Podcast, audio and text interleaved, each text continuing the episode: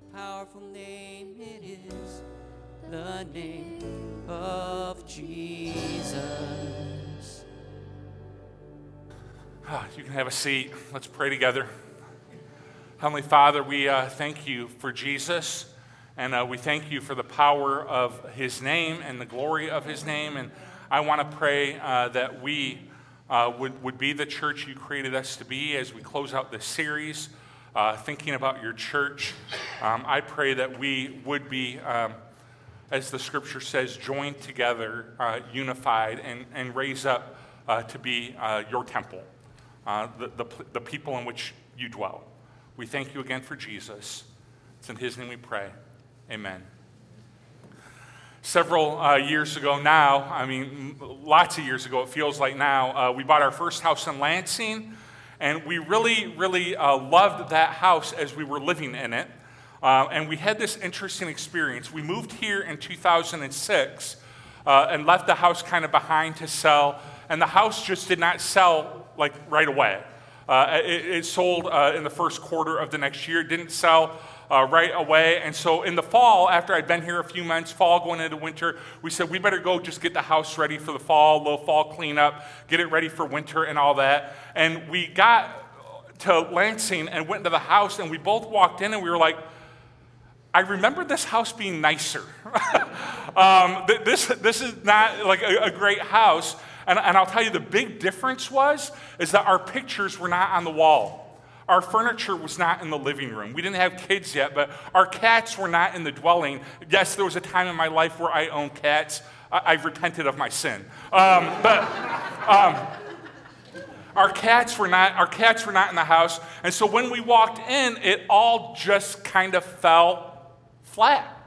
The, the, the life wasn't in the house, and nothing had really changed, but just our stuff wasn't there, our pictures weren't there, our family wasn't there, so everything changed in that moment. And I think that we forget that sometimes about our homes, is that it's really not the furnishings. It's the life that resides in the house. I was reading an article the other day about the HGTVing of America. Uh, and it was a really interesting article that we watch these shows and we kind of buy into this deception that it's the furnishings that make the home. So, like, man, I can't live in a house without subway tile backsplash or marble countertops or the best appliances, and those things are really nice. But what makes a house, what makes a home, is the life and the relationship that takes place in that home. We were actually watching an episode on HGTV where this woman um, wanted her kitchen to be redone, and she and her husband kind of run out of money. They weren't, weren't able to get it done. And she just thought, I mean, the kitchen looked totally fine to me. Maybe my priorities are lower than they should be. I don't know. It looked totally fine to me, but she was like, it is so gross in there. The, the furnishings are so gross. Um, and, and, she said, I won't even go in there anymore. And so her husband and their children were eating meals in the kitchen, and she would stand at the doorway refusing to go in. That's the HGTV of America. You can't expect me to eat in this squalor, right? With these appliances from 1990. 1990 wasn't terrible, right? So this is the HGTV of, uh, of America. And I just was watching this episode going, man, oh, alive. You talk about adventures and missing the point. She's missing out on life with her family because she is bought into a deception that life is found in the furnishings. And I think that can sometimes happen with people in their relationship to the church, especially the church in America. We really get captivated by the furnishings, right? The quality of the building, the lights, the videos that engage, the quality of the worship service, the attractiveness of the preacher. Oh, wait, no, maybe that's not what it is. All right, no, that's, maybe that's not a thing. Excuse me. All right, um, and none of that is particularly bad, but it just misses the point. What makes a home great isn't the furnishings, it's the life found inside. So, we've been in this series talking about the church, and one of the images that I wanted to close out this series with before we start into Romans uh, next Sunday is this image of the church is the temple of God. And I think that because of how God worked in the Old Testament, because of how he worked through Israel, we really easily misunderstand this. We think that the temple of God, the house of God, is found in the building. And listen, I think there are reasons to keep buildings up. We've done a massive renovation in our building. I think there are reasons to keep buildings up. It's good to be a good steward and all of that stuff. But that God resides in a building is not one of them.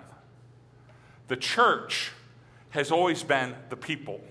And as I'm going to show you in several texts today, God resides with his people. So that makes us as a church the temple, the church, the people. We are the temple of God. The life that I've been referring to inside the building is God in us and through us. God resides in the lives of his people.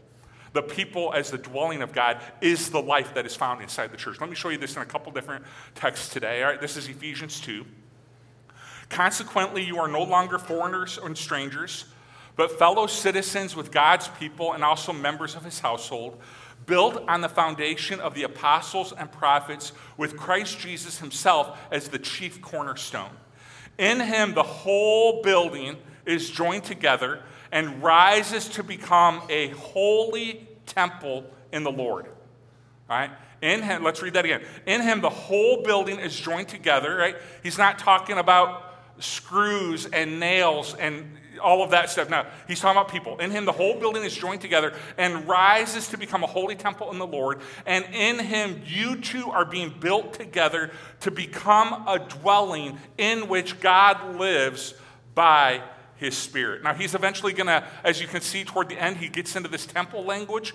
But before that, he says, Man, you are fellow citizens. All right, I want you to really internalize this.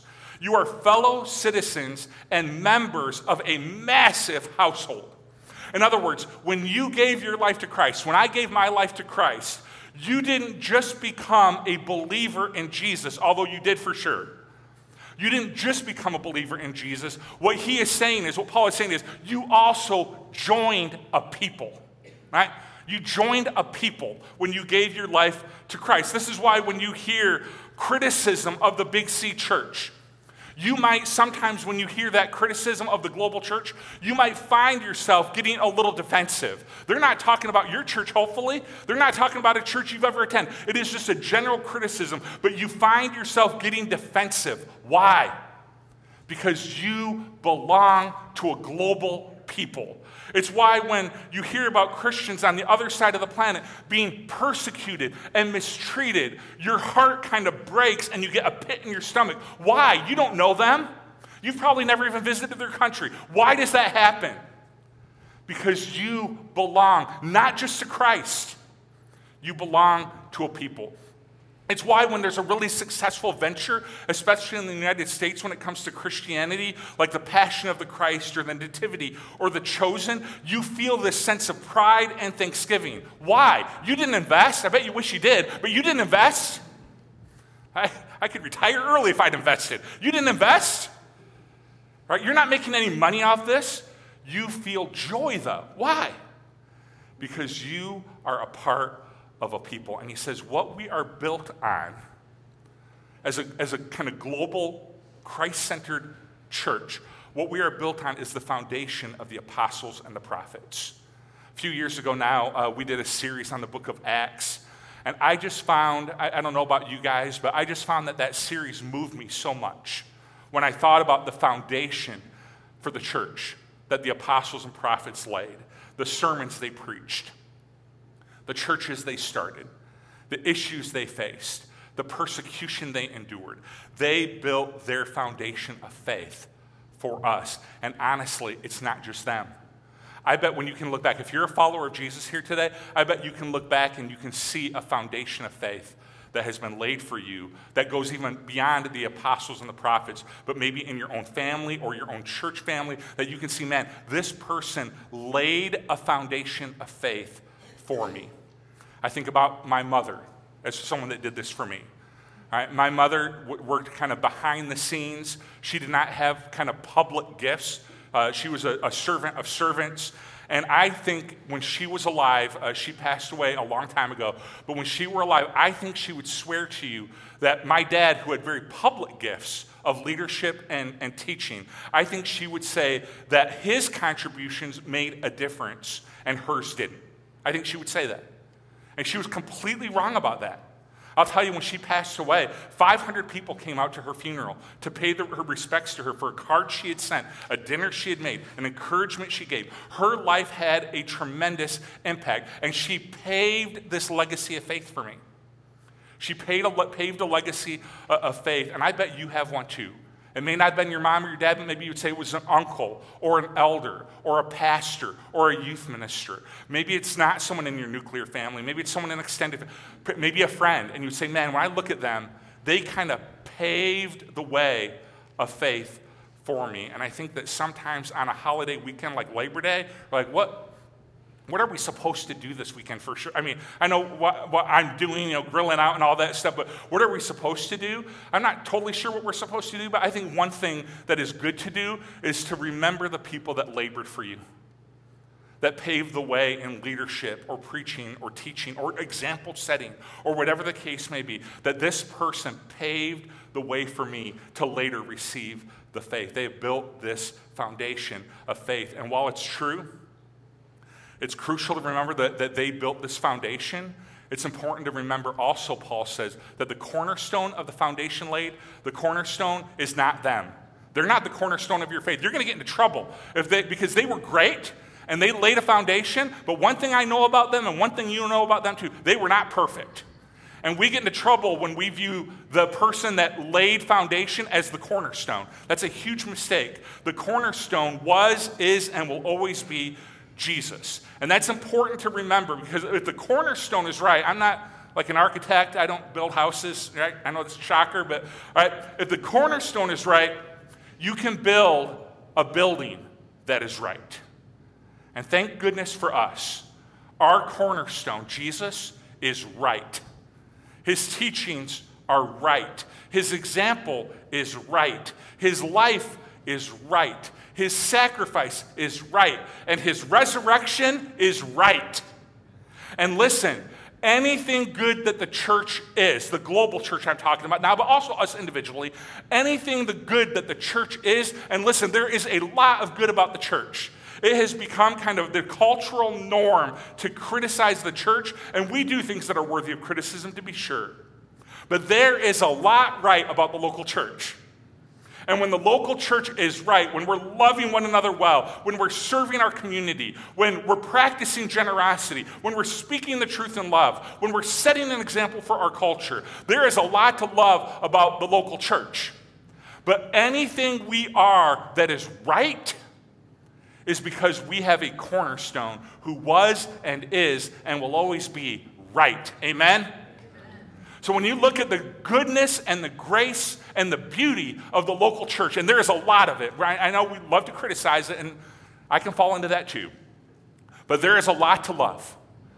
And anything we are that is right is because he's right. So Paul calls the church a people from every ethnic background, every racial background, every economic background. He encourages them to come together, united around this person, Jesus in whom he says the whole building, it's in Christ, the whole building, all right, is joined together. And when we come together in unity, when we come together, we become the temple. We become this people in whom God resides. The temple language would have been really profound in the first century because the temple, in their kind of Jewish mindset going back to the Old Testament, the, temple was the place that God lived. It was God's residence. And it was nice. It should be, right? Right? If you, if you think your furnishings should be right, how should God's furnishings be, right? The, the furnishings should be nice, but through Jesus, things changed. And the people, not the building, the people became the residence of God. Like we said last week, does he reside in me and, and you? Yes, he resides in us. This text teaches that too. But there is something really beautiful that happens and something really powerful that happens when the church comes together in unity.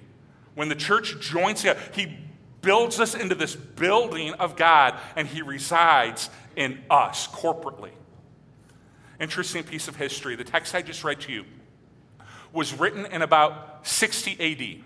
all right, about, about 60 AD. The temple in Jerusalem, all right, the physical temple in Jerusalem, was destroyed in 70 AD. And this question around 70 AD began to really emerge about especially in, in, the Jewish line of thought, of man, the temple's been destroyed.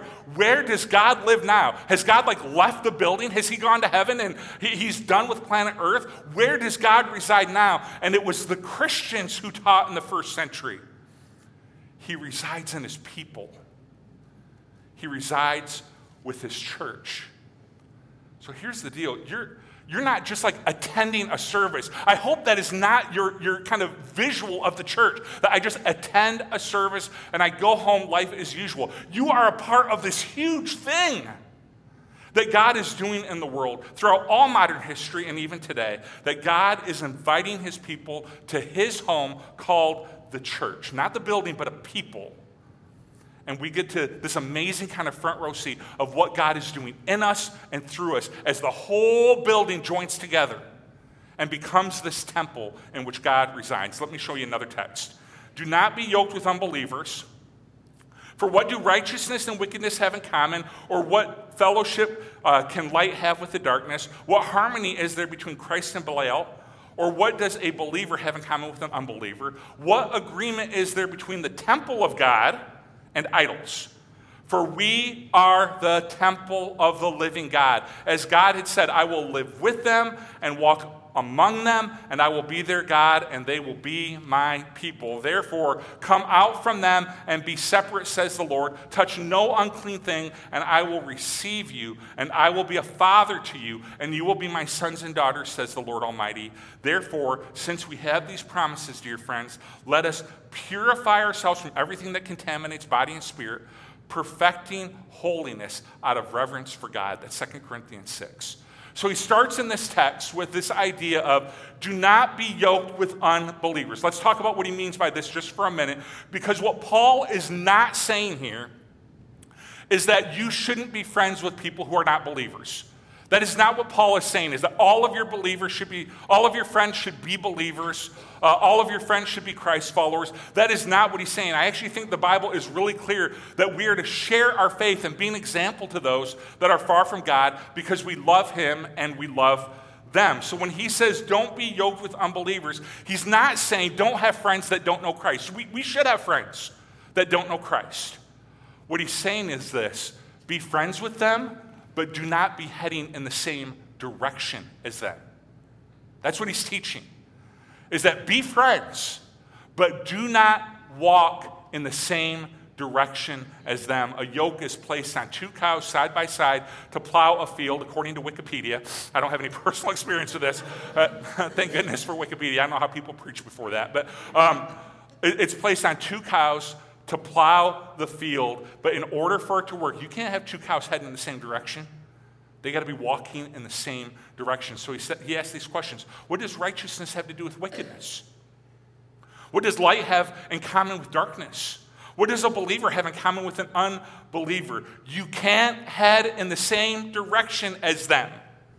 And I have to say, as I kind of view the Big C church, the global church, this is becoming a concern for me as I view our culture. Throughout history, the church has been this gritty, against the grain, resistant people. At one point, you know how God's people were referred to? People would see God's church and they would say, oh, they're peculiar, strange, unusual. And I am concerned that the church of Jesus Christ, that we are not peculiar anymore. Instead, we are typical. And I want to raise the red flag on this. Our views of sex and sexuality have become, even within the church, typical. Our views on life and the sanctity of it are typical. Our views on morals and morality, they are becoming typical. And it shouldn't be this way. We are called to be this gritty, resistant, against the grain, holy people. And I want us to raise that flag again. Why? Why are we called to be this way? The text tells us because we are the temple of the living God. What does that mean? Paul says, first of all, it means God resides in our midst. God is our God. Listen to what he says I will be their God, and they will be my people. And as our God, He calls us out. He says, Now everybody may be heading this, this direction. You resist heading in this direction, and you head this, this way. You are a holy, separate, righteous people in me. He's like our Father. I've always loved this imagery because here's the truth I don't run around bossing your kids around. I shouldn't anyway, right? Try not to do that. I don't run around bossing your kids around. Why? They're not mine. Now, Sam is here in the front row. He will tell you, I boss mine around every single day and twice on Sunday. I boss my kids around. Right? And, and, I don't boss your kids around. I, I, just don't do it. You know them more. You love them more. You get them more. So you boss your kids around. I boss mine around. And you should be the one with your kids, and I should be the one with my kids laying down the law. Because I would guess in this room, we have just different mindsets when it come, comes to this. Some of you are like really strict on screen time or food or manners. And we call out from our kids, we call out the things that are important to us. And so, the God of money, not the God of the Bible, the God of pleasure, the God of advancement, those gods are going to call out different things from the culture than the God of the Bible. And we have to decide which God is leading us to life. I love how Joshua said in the Old Testament As for me and my house, rest of culture can go wherever they want. As for me and my house, we will serve the Lord. As for me and my house, we will serve the Lord. So Paul says, because we are the temple and God resides in us, he says, and God's calling us out, he says, I love how he ends it. He says, let's purify ourselves. Let's perfect holiness. And because we are the temple, we know that this is not a command without an empowerment. That's just not fair right? When, when you do it the opposite direction. When you command without empowerment, you are setting someone up for failure. When your boss commands you to do something, but they don't give you the resources or the ability to do that, that's just not fair. And so with God, we receive the commands, but we also receive the empowerment. And this temple language teaches us this that we are empowered. We're not just commanded to choose differently, we're empowered to choose differently. We're not just commanded to love, we're empowered to love. We're not commanded to purify, we're empowered to purify. We're not just commanded to do those things, we are empowered. And so we are able. I want you to know we are able. it's like, man, in this culture, it's so hard. And, you know, you know, my kids are constantly being flooded with stuff they shouldn't see, and it's difficult to be a Christian. Yeah, yes, and yes. It's all true. But understand you are empowered. He's not just saying perfect holiness. He said, I will empower you through my Holy Spirit because you are the temple to perfect holiness. So we can be the resistant, gritty, holy, righteous, good people that God has called us to be. One last one, all right? As you come to Him, the living stone, rejected by humans, chosen by God, and precious to Him, you also, like living stones, are being built into a, here's the language again, spiritual house to be a holy priesthood, offering spiritual sacrifices acceptable to God, to God through Jesus Christ. For in uh, for in Scripture it says, "See, I lay in Zion a chosen, a precious cornerstone. The one who trusts in Him will never be put to shame." Now, to you who believe, this stone is precious. But to those who do not believe, the stone the builders rejected has become the cornerstone, and a stone that causes people to stumble, and a rock that causes them to fall. So let's talk for a minute here about the living stone. We've already established that Jesus is the cornerstone, but that cor- as that cornerstone, as that living stone, he was rejected by humans, condemned, hung on a cross, killed, and rose from the dead. And you may not, and you probably won't, go through that level of rejection that Jesus went through as the living stone or as the cornerstone. But when you live a holy, set apart, resistant life that we're talking about, you should, be ex- you should expect to be rejected by human beings that don't get it. You should expect that. So when a little bit of resistance comes, when a little bit of hardship comes, please do not be, it's okay to not like it. Nobody likes it. It's okay to not like it, but please don't be surprised by it. So Jesus was rejected by humans, but look at what it says He was chosen by God. At the same time, that he was being rejected by his culture. At the same time that he was going to the cross, at the same time that he was being put to death, he was being rejected by humans but chosen by God. And there should be great comfort to us in that truth. Because you may be rejected by this culture, you may be persecuted by people, you may be rejected, but understand the same thing is true for, for you through the Holy Spirit. You are chosen by God, and He loves you, and He has saved you and He has a plan for you, and He is building you into the spiritual house. And here's the other thing that means that as, as He saves you, He's building you into this home called the church. Here's the other thing that means you won't be rejected by everyone. Right? You get that, right? You will be rejected by some, but you are being built into this spiritual house called the church. And so you are called to a holy people who will love you. You are called to a saved people who will accept you. You are called into a righteous people who will not turn their back on you. You are called into a people. You will not be rejected by all people. There is a home for you through Christ. There is a place for you. And culture may not like your stances on this, that, or the other thing, but in the church, you will find a holy, set apart, righteous people who say, Come on in. Come on in. We are the resistant. We are the holy. We are the righteous. And there is a place for you. And in the church, you will find a people that should love you and care for you and walk alongside you. And in the church, you will find a people that you should love and care for and walk alongside, just like has been done for you. So I love how this thing called the church and, and, and this temple is supposed to work. Notice it in this text. It's made up of a, of a people who are called to be, the text says, priests, like, like, the, like the priests of the Old Testament. So in the Old Testament, you know what the priest did? You know what his job was? The priest made sacrifices that were pleasing to God. So this is unlike, this makes the church different and unlike any other organization in the world, I think. Right? So after church today, you are going to go to a restaurant and you are going to eat somewhere, most likely, and you are going to expect at that restaurant to be well served.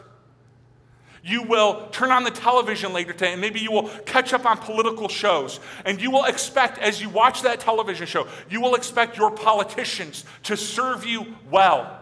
You will watch sports later today. Football is back, right? Praise be to God for his indescribable gift. All right? You will, you will watch your, your favorite team, and you will expect that team to entertain you and serving well and serve you well. It is so ingrained in us. But this thing called the church, it works totally different because everybody in it is the priest. And everybody in it is willing to make sacrifices that are pleasing to God. And that makes us totally different. Because the vision is not how well served can I be, although my prayer is that you are well served. It is not how well served can I be, it is what are the sacrifices I can make because I'm a priest too. So it's a group of people that are eager to worship God fully because it's not about me, it is about Him. I may not like the songs, I may not like the temple, temp, tempo, not temple. I may not like the tempo, I may not like the beat, but I am raising my hands to God as a spiritual sacrifice, pleasing to Him. It's a group of people that are willing to serve each other passionately because it's not about me, it's about Him and it's about the person next to me. It's a group of people that are willing to practice radical generosity, a group of people willing to exercise their spiritual gifts, willing to sacrifice, willing to stay unified. The church becomes the church. Uh, I, I know I'm preaching kind of hard today. I'm going to nap later, right? The, the church becomes the church when everybody in it adapts a priestly model and says, What sacrifices can I make? That are pleasing to God, that serve my neighbor, and that reaches the lost. So many people are asking the wrong question about the church. We're asking the wrong question, guys. What we're asking about the church is what am I receiving? It's the wrong question. The question we should be asking are what are my spiritual sacrifices? What are my sacrifices? That I'm willing to make for the good of the kingdom, for the good of my neighbor, for the good of that person far from God? What are the sacrifices I'm willing to make? Because I'm, God has made us into a temple. He's made us into a holy building. He's made us into a temple. And now it's like, hey, this really should not work, but the church does work. Hey, welcome to the temple. You get to be the priest. You get to make sacrifices. At least you're not the lamb, right? So, um, the one being sacrificed. That would be worse, right? Welcome to the church. You get to be the priest, making sacrifices that are holy and pleasing to God. It's for the good of the church, for the good of the kingdom, for the good of His glory. What an honor! What an honor to be able to lay down our life and our rights and our privileges and our desires to be able to lay it down for the good of the kingdom. What, a, what, what an amazing honor that you and I get to do. And instead, what I see around the world, not, not so much here at Northwest, but what I see around the world is people insisting on their rights and their preferences and their desires. And church after church after church is being wrecked by the model because it was never intended to be that way. It was like, hey, welcome in. You get to be the priest. You get to make sacrifices, right? That was always the model of this thing called the church. And it's beautiful and it's, it's, it's incredible. And the American church has lost sight of it. We are so entertained. We are so entertained. We are entertaining ourselves to death and what Netflix can do for us, and what Hulu can do for us, and what the movie theater can do for us, we expect the local church to do for us, and it's just not the game we're playing. It's just not what we're, you don't come in here and get a large popcorn, a large Diet Coke, like that's going to offset the popcorn, and, you know, and sit down and just eat and be, that, that's just not what this is. It's not what we're doing. We are the temple, we are the priests and we lay our lives down. Let's pray. Heavenly Father, we thank you so much for Jesus.